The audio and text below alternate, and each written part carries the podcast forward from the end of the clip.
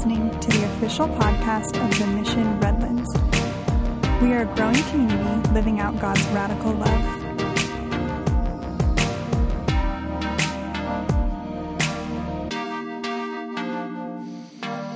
Amen. Amen. It is just so good to be back. I was gone for a while.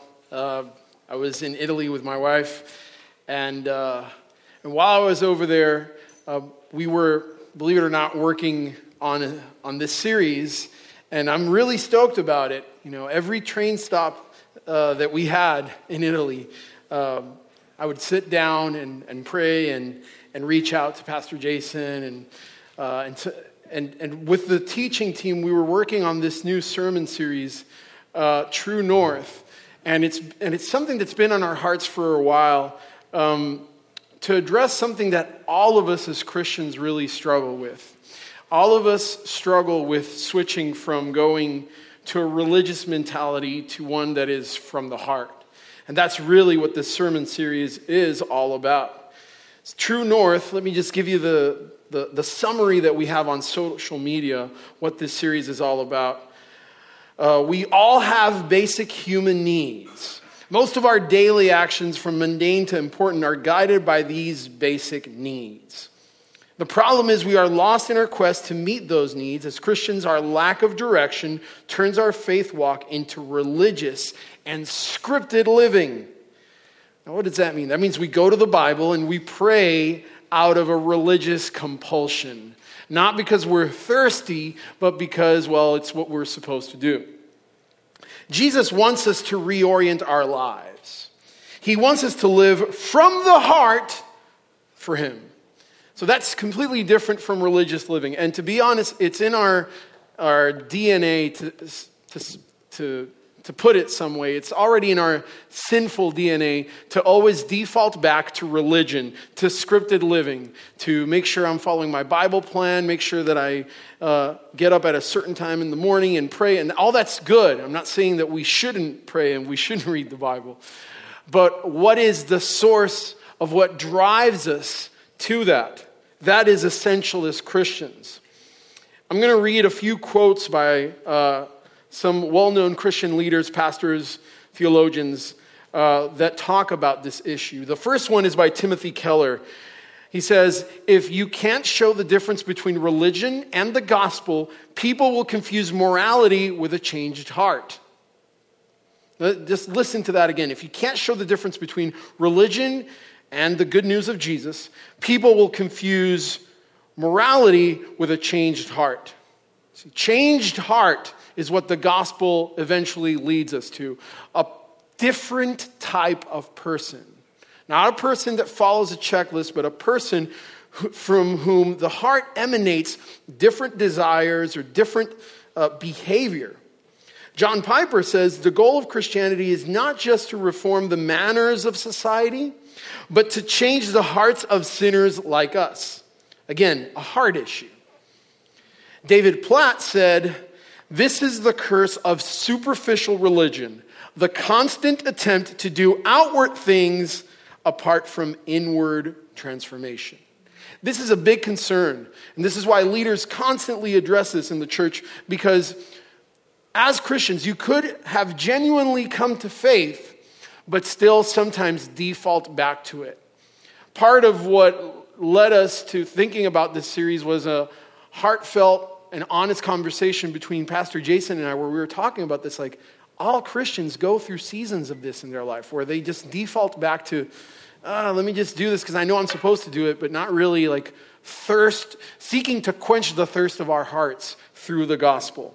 So we all, no matter if you're a newborn Christian or a, Christ, a seasoned Christian, 15 years plus or more, 30, 40 years, we all go through this. See, the truth is, our actions, what I do outwardly, don't imply inner transformation. Okay? So you could, you could behave like the most amazing person, and it could still mean nothing about your heart. That's a hard reality to swallow, but the Bible talks about this. However, inner transformation always does imply that you will see outward behavior. So, again, outward behavior, your actions don't imply your heart changed. But your heart changing will always show the fruit, the evidence. You will see outward changes. You will see sin, but you will see a radical transformation progressively. See, after conversion, Christians should progressively become a type of person. They should become a type of person. Initially, we all feel the sway of the Spirit. When everyone first comes to faith, you typically hear how, the, like, they're just living radically. Like, after they, they, they whether it's through a, a day, a, a sermon that they hear and they come up to the front, stereotypically to receive Christ, or they just in their room by themselves, come to Jesus progressively, whatever it is, when they first come to that moment where they say, Jesus, I give you my all. I need you because I'm a sinner. Save me from myself and from my sin. After that, there's like maybe a period of weeks, months, a year where they just are on fire for God. We've been there. It's like this season where it's just like you wake up and you want more God and you go to sleep and before you go to sleep you want God throughout the day. You're like you see passages in scripture and they just oh man, I love this scripture. Let me highlight it on my Bible. Let me put a sticky note here. Let me let me write on my journal. You're just on fire for God. And then the mundane happens and then routine takes over after a while. So, we want to address in this series what makes that happen and how can we correct it? How can we go back to the love of our youth, so to speak? See, initially, we all feel the sway of that spirit when we first come to Jesus as we walk by the spirit, becoming a type of person with a distinct fruit a fruit of love, joy, patience, and kindness. See, in Galatians 5:16, we're told to do this. But I say, walk by the Spirit, and you will not gratify the desires of the flesh. And later on in that chapter, he says, But the fruit of the Spirit is love, joy, peace, patience, kindness, goodness, faithfulness, gentleness, self control. And so he talks about fruit. He's not saying, Do these things. This is your to do list of how to be holy. But he says, Become a different type of person who from the inside is radically changing in the heart and it produces new emotions. That's what he's calling us to do. So, why is it that after our initial experience, we typically default back to religion? Compulsive or, you know, religious need to just make sure I'm keeping, you know, I'm making sure that I'm doing the right thing. Again, it's not that we shouldn't do it, but the motive, the motivation to it matters. See, we go through these religious motions. We pray and read the Bible to get it off of our checklist. And yes, we should do these things, but from the heart. I need to make sure that the source of it is the heart and not compulsion, not religion.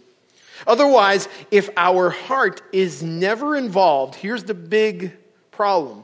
If our heart is never involved, then we may have actually never received Christ to begin with, making us simply religious Pharisees. Listen to the descriptions. Listen to how Jesus speaks to the Pharisees. Woe to you, scribes and Pharisees, hypocrites!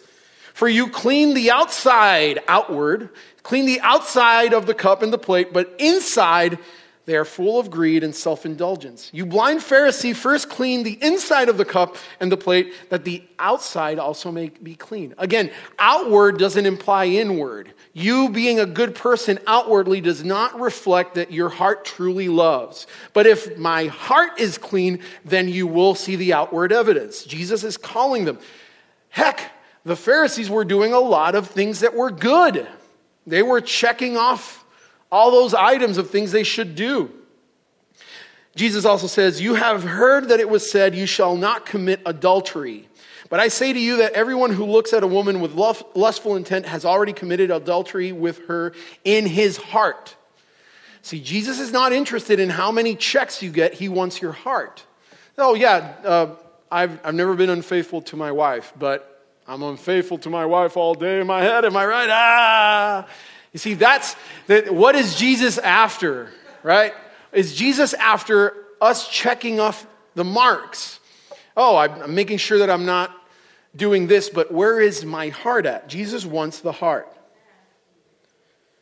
You hypocrites, Jesus says, well, did Isaiah prophesy of you when he said, This people honors me with their lips outward, but their heart is far from me. This is a common theme. It is essential to our walk. He says, In vain they worship me, teaching as doctrines the commandments of men. See, Jesus is saying you could have worthless worship, in vain worship, worship that means nothing because it's outward, but the inside is not in, in, in tune with God. In another passage, Jesus speaking to people that think eating certain foods is sin, he says, Do you not see that whatever goes into the mouth passes into the stomach and is expelled? But what comes out of the mouth proceeds from the heart, and this defiles a person. For out of the heart come evil thoughts, murder, adultery, sexual immorality, theft, false witness, slander. All of these passages I've read are from Matthew. Matthew, eh, the Gospel of Matthew tends to show that Jesus really is going for the heart. And so I encourage you to keep an eye out for that when you're reading, that Jesus is interested in much more than good deeds. He doesn't want the good deeds, he wants the heart. The good deeds are the evidence of the heart. And then finally, here's another passage. It's used a lot at weddings, even though originally it was not meant to be a wedding passage. 1 Corinthians 13. I'm not going to read the whole chapter, just the first three verses. Check this out so that you can realize that you could be completely outwardly religious and zero cold in the heart. If I speak in the tongues of men and of angels, but have no love, I am a noisy gong or a clanging cymbal. And if I have prophetic powers and understand all mysteries and all knowledge, and if I have all faith so as to remove mountains, but have not love, I am nothing. Here's the really, the, the here's the, the really powerful one if I give away all I have, and if I deliver up my body to be burned, but have not love, I gain nothing. This is convicting to me because I so often default to these outward expressions. These are like the harshest outward expressions. Give away everything, sell your possessions, give to the poor. You give, up, you give everything, you deliver your body to be burned, like Shadrach, and his crew. Like you could do all these things and it could mean nothing. Again, a Christian is not a checklist person, he is a type of person. He is radically transformed from the inside. And here's the thing if we've truly come to faith, we have the enabling power of the Holy Spirit to do this. So, in this series, we're going to unpack how we can do this. And I, man, I, t- I promised myself I wouldn't say how. That is the problem right there. if I try to give you in this series, Pastor Jason and Mark, and, and like if we try to give you a method, we screwed up. Pardon the expression. We messed up. The problem is not the methodology, the methodology is religion. It's not a method issue, it's a heart issue.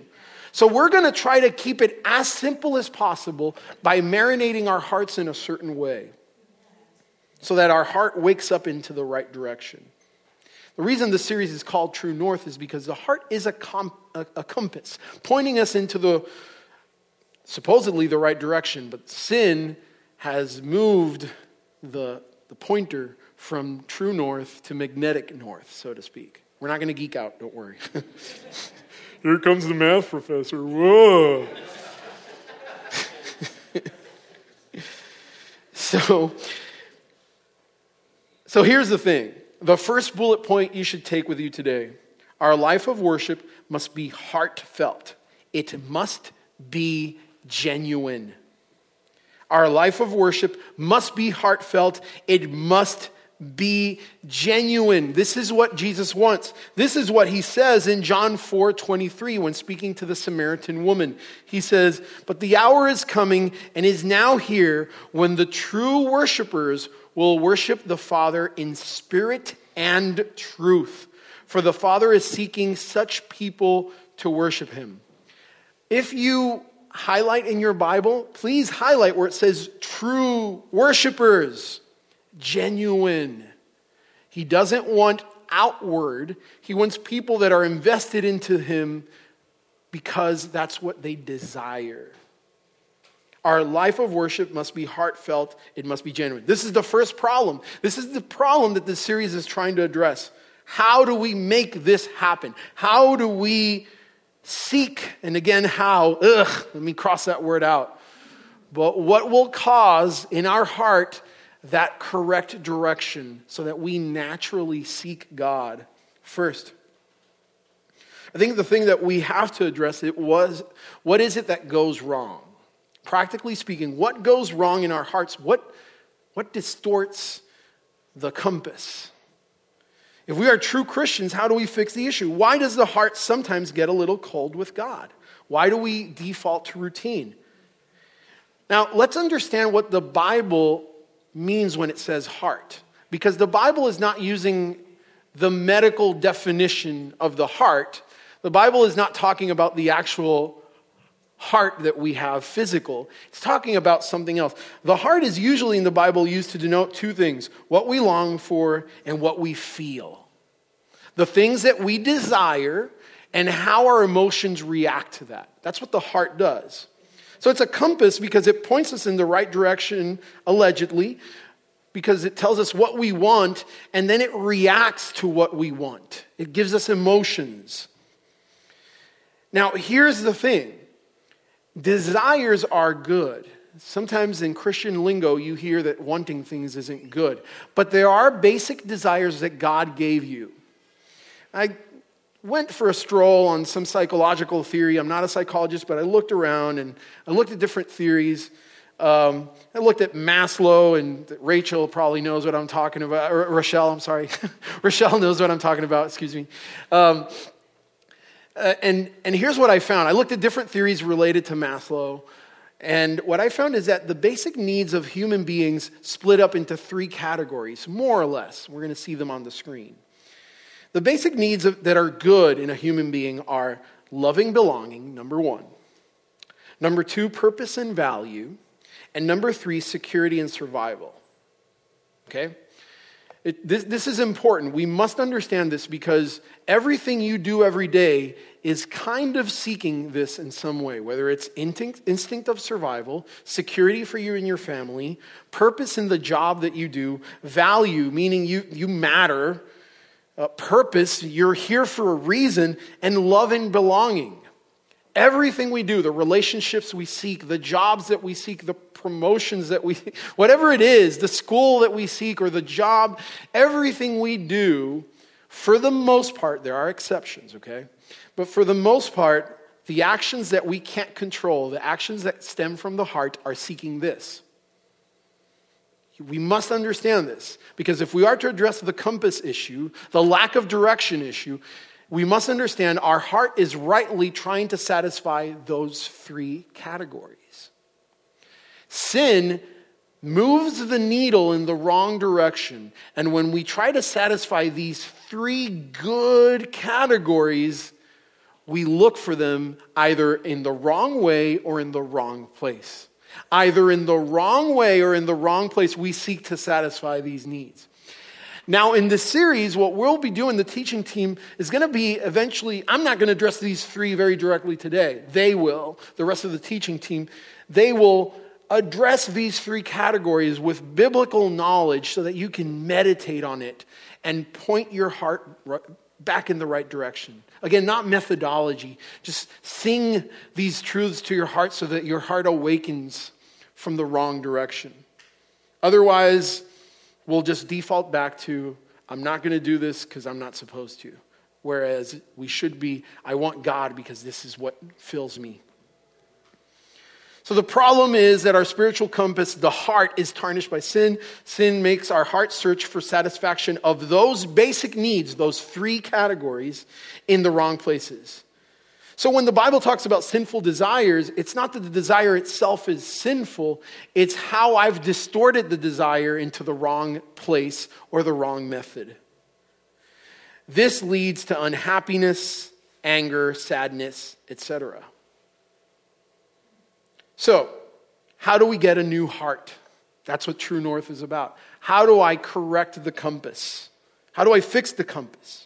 Bullet point number two today to have genuine fruit that seeks God we must be filled with spiritual understanding and truth. Let me say that again. This is very important. To have genuine fruit, that means it's natural, it's not something I'm scripting myself to do. To have genuine fruit that seeks God for God because He satisfies me, we must be filled with spiritual understanding and truth. I want to emphasize before I give you the passages that back this up, I don't mean reading Bible verses. That's just the beginning of it. I mean, we must understand those Bible verses. We have to think and meditate on those Bible verses. We'll get to that in a second. But keep that in mind. It's not just reading Bible verses. The, the devil knows the Bible verses very well. Atheists know Bible verses very well. It's not just reading, it's deeper than that. Psalm 119, 34, longest chapter in the Bible. It's all about person seeking to obey God from the heart based on the word. I want to draw your attention to verse 34.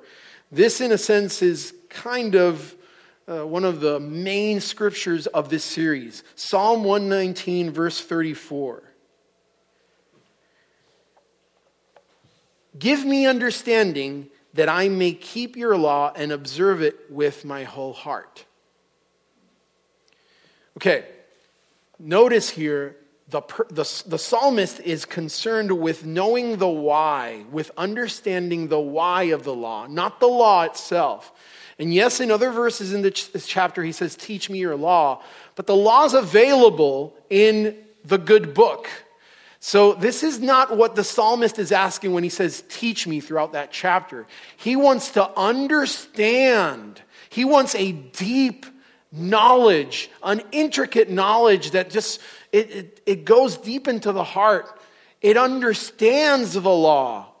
It's wise, it's spiritually wise, it's knowledgeable beyond just quoting a Bible verse. Give me understanding that I may keep your law. How do I keep your law? Give me understanding. How do I keep your law, God? By receiving understanding. And, and notice the key word here, heart, in that verse. Give me understanding that I may keep your law and observe it, not with religious compulsion, with my whole heart. Let me be invested into it, God. See, I know I'm not supposed to look at women a certain way. I know I'm not supposed to steal. I'm not, I know I'm not supposed to lie on my tax forms. I know I'm not supposed to keep the list going. I could try to just follow the, that list, or I could try to follow it with my heart, invested in it, understanding it at a deep biblical level that, that is, pardon the word, supernatural. Understanding it at a supernatural level, at a spiritual level, at a Holy Spirit inspired level. That's what's going to make the difference that changes just compulsive keeping, rule, keeping to heart invested, that I would keep your law with my whole heart. Understanding is essential. We need to understand what went wrong with those three needs, those three categories of needs the security, the purpose, the love. What happened? We need to understand what the Bible says, not just quote it, but understand why it's pushing us to seek those needs in God and in His way, not elsewhere. Colossians 1 9 10 ties directly the concept of knowledge and spiritual wisdom, understanding, to fruit. Notice all the key words there, okay? Colossians 1, verses 9 through 10.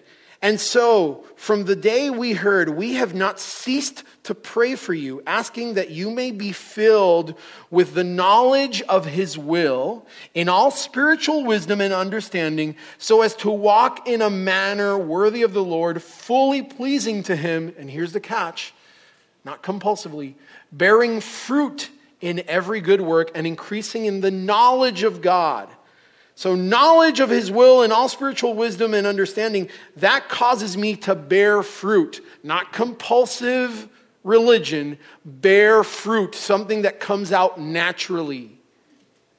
I must understand what the heck I'm reading. I must seek the wise in the word. And, and we're not going to give you a methodology to that because that's religion. We're going to just tell you think, meditate, think. Don't just read, think, reason it. Let God speak to you through that search. So we've seen two bullet points here. First, our life of worship must be genuine. Second, we've seen that to have that genuine fruit, we must be filled with spiritual understanding and truth. So, how do we receive the understanding? That's bullet point number three. To receive understanding, we must pray and meditate on the truth as we look to satisfy our basic needs. And again, this series will not give you a methodology of meditating. It will not. That just turns us into religious people. It won't. It will simply ask you to meditate on truths. We will, we will go through the Bible seeking truths that point our basic needs, those three categories, in the right direction. And we will think about it. We will really think about it and struggle with it. At a supernatural level, our subconscious will be transformed into something different, seeking something different. Now, before I show you another passage, I want you to notice the first part of this bullet point, when it says we must pray, is already answered in the previous two verses I gave you. Both passages are prayers. Psalm 119:34, which we had on the screen moments ago, says, "Give me understanding." That's a prayer. Colossians 1 9 through 10, it says, Paul, he says, We have not ceased to pray for you, asking that you may be filled with knowledge. You've got to ask for that knowledge, baby. You've got to desire it. You must pray for it. You must honestly tell God, look, God, I'm reading this stuff here about, you know, uh, not getting drunk, and I, you know, I don't get it. Can you, can you really open my heart?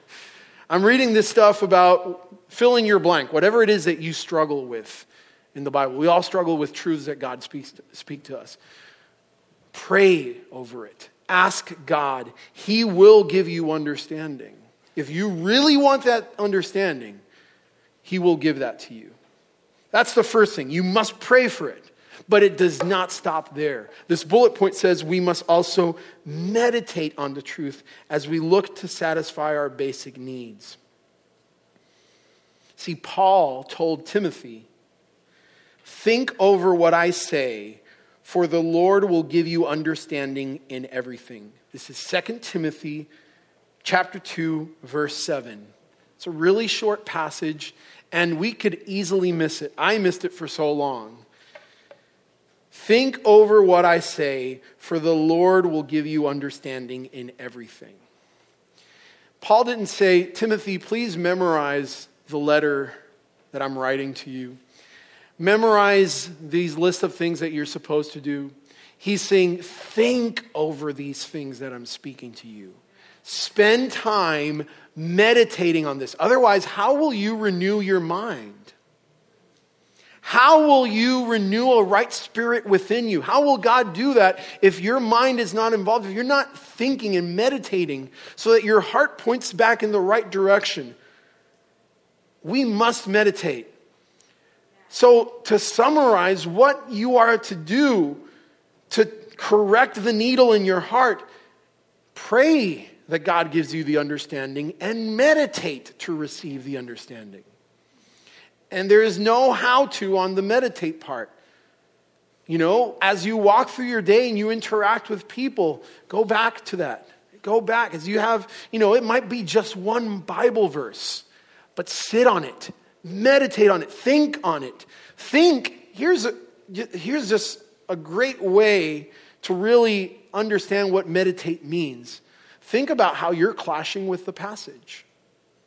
Think about how you're clashing with the passage. What beliefs in you are contradicting the beliefs that the Bible is speaking to you? Think over what I say, for the Lord will give you understanding in everything. So, again, meditate the only, as far as I'll go into how, it's not a process, it's a definition. It just means think so much on it that you go to war with the inconsistencies of your heart and mind. That's what we mean by think over it or meditate. Think on it so hard that you go to war with your mind and your heart to produce a new mind and heart. Now, I'm just going to give you some quick examples. And then the, the teaching team, as, as the weeks proceed, they're going to take each of the basic needs and attack them with biblical truth so that you seek to satisfy those needs in the right places and in the right ways. Maybe you're someone that has social media struggles. Heck, all of us do, especially the younger folk in the audience. Here's an example of social media struggles. Maybe you have the social media struggle in the sense that you spend a considerable amount of time of the day checking to see how many likes your posts have. Okay?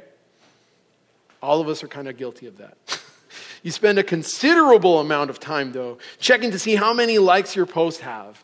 Oh, did they like that witty thing I said? Did they laugh at that joke I made? Did they heart or did they sad this? I don't know, right? But am I concerned about it to the point that it interferes with my day?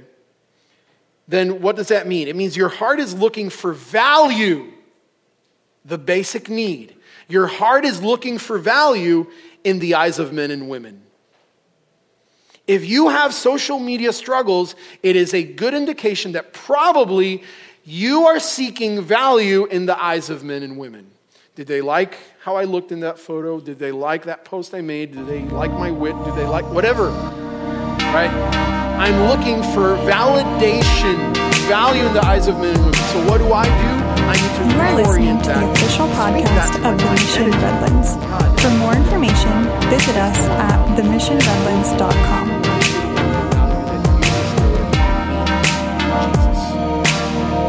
Jesus loved me so much, he died on the cross for me. I am now a son. I am a priest. I am his inheritance. I am his dwelling place. Already attacking the problem with, with all these biblical truths that they, they indicate to me where the need should be met. Value is good. Value in men and women is bad. Value in God is good. That's how we direct, through meditation, our compass. Maybe you have a problem with financial aspects. Maybe you've bent the rules of financial ethics. Your budget is tight, so you lie on tax forms or you lie on other forms to secure more money, essentially stealing. I have two pets instead of one, and so I'm supposed to pay for every pet when I'm renting this house, and who cares? It's just 20 bucks a month. We bend the rules. So, what's the problem? My heart is looking for security oh, I'm going to be taken care of financially. I'm looking for security, but I'm looking for the security in my financial ability. Security is good, but I'm looking for it in the wrong place, me providing it. Whereas, do I trust God who says, Don't worry, I will provide? Jesus says, Do not be anxious about these things, He will provide. You have a sexual problem. Being sexually active outside the confines of marriage, you are seeking the immediate pleasure of intimacy when you can get the far superior, more satisfying, immediate intimacy with God. Sexual problems, sexual problems occur because we want intimacy. Intimacy is good. It belongs to the category of love and relationship or love and belonging. So what's the problem? We're seeking it in the wrong place.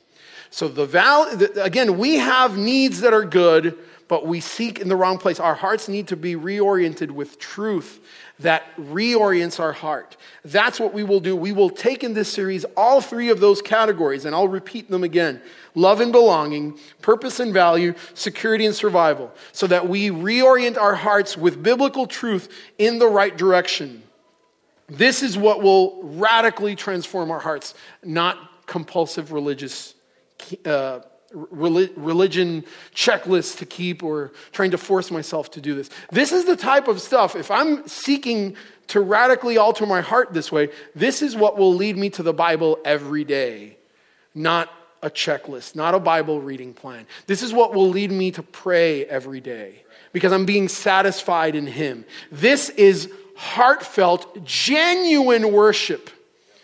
Worship I worship you. Worship is meaningless if it's just compulsive. I'll end with this example as the band comes up.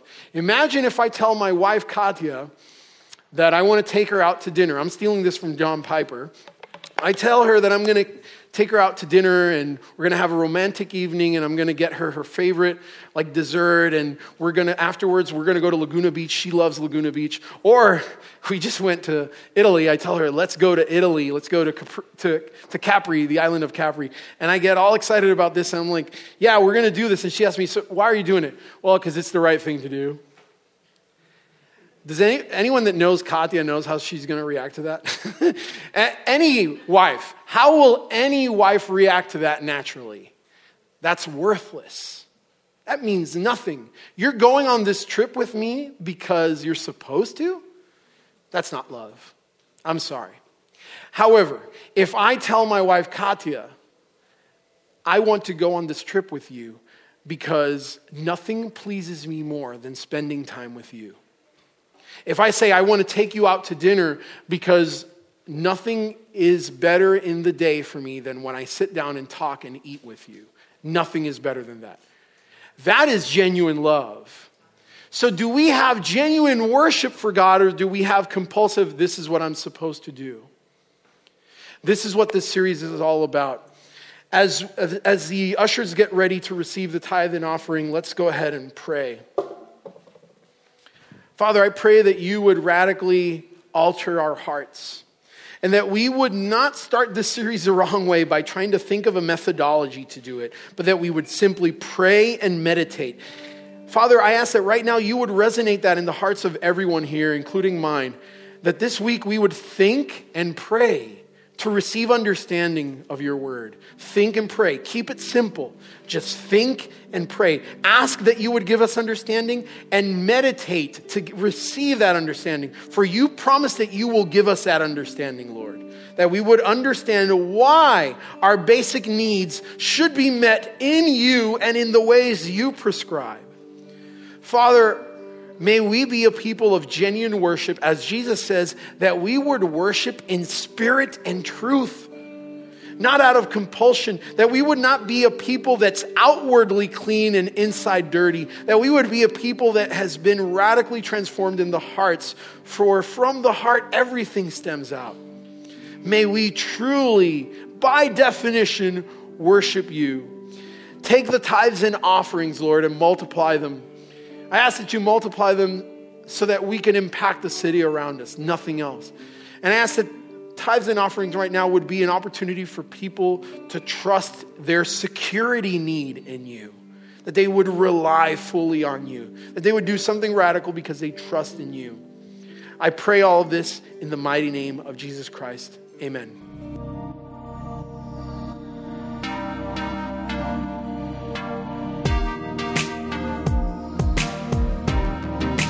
Listening to the official podcast of The Mission Redlands.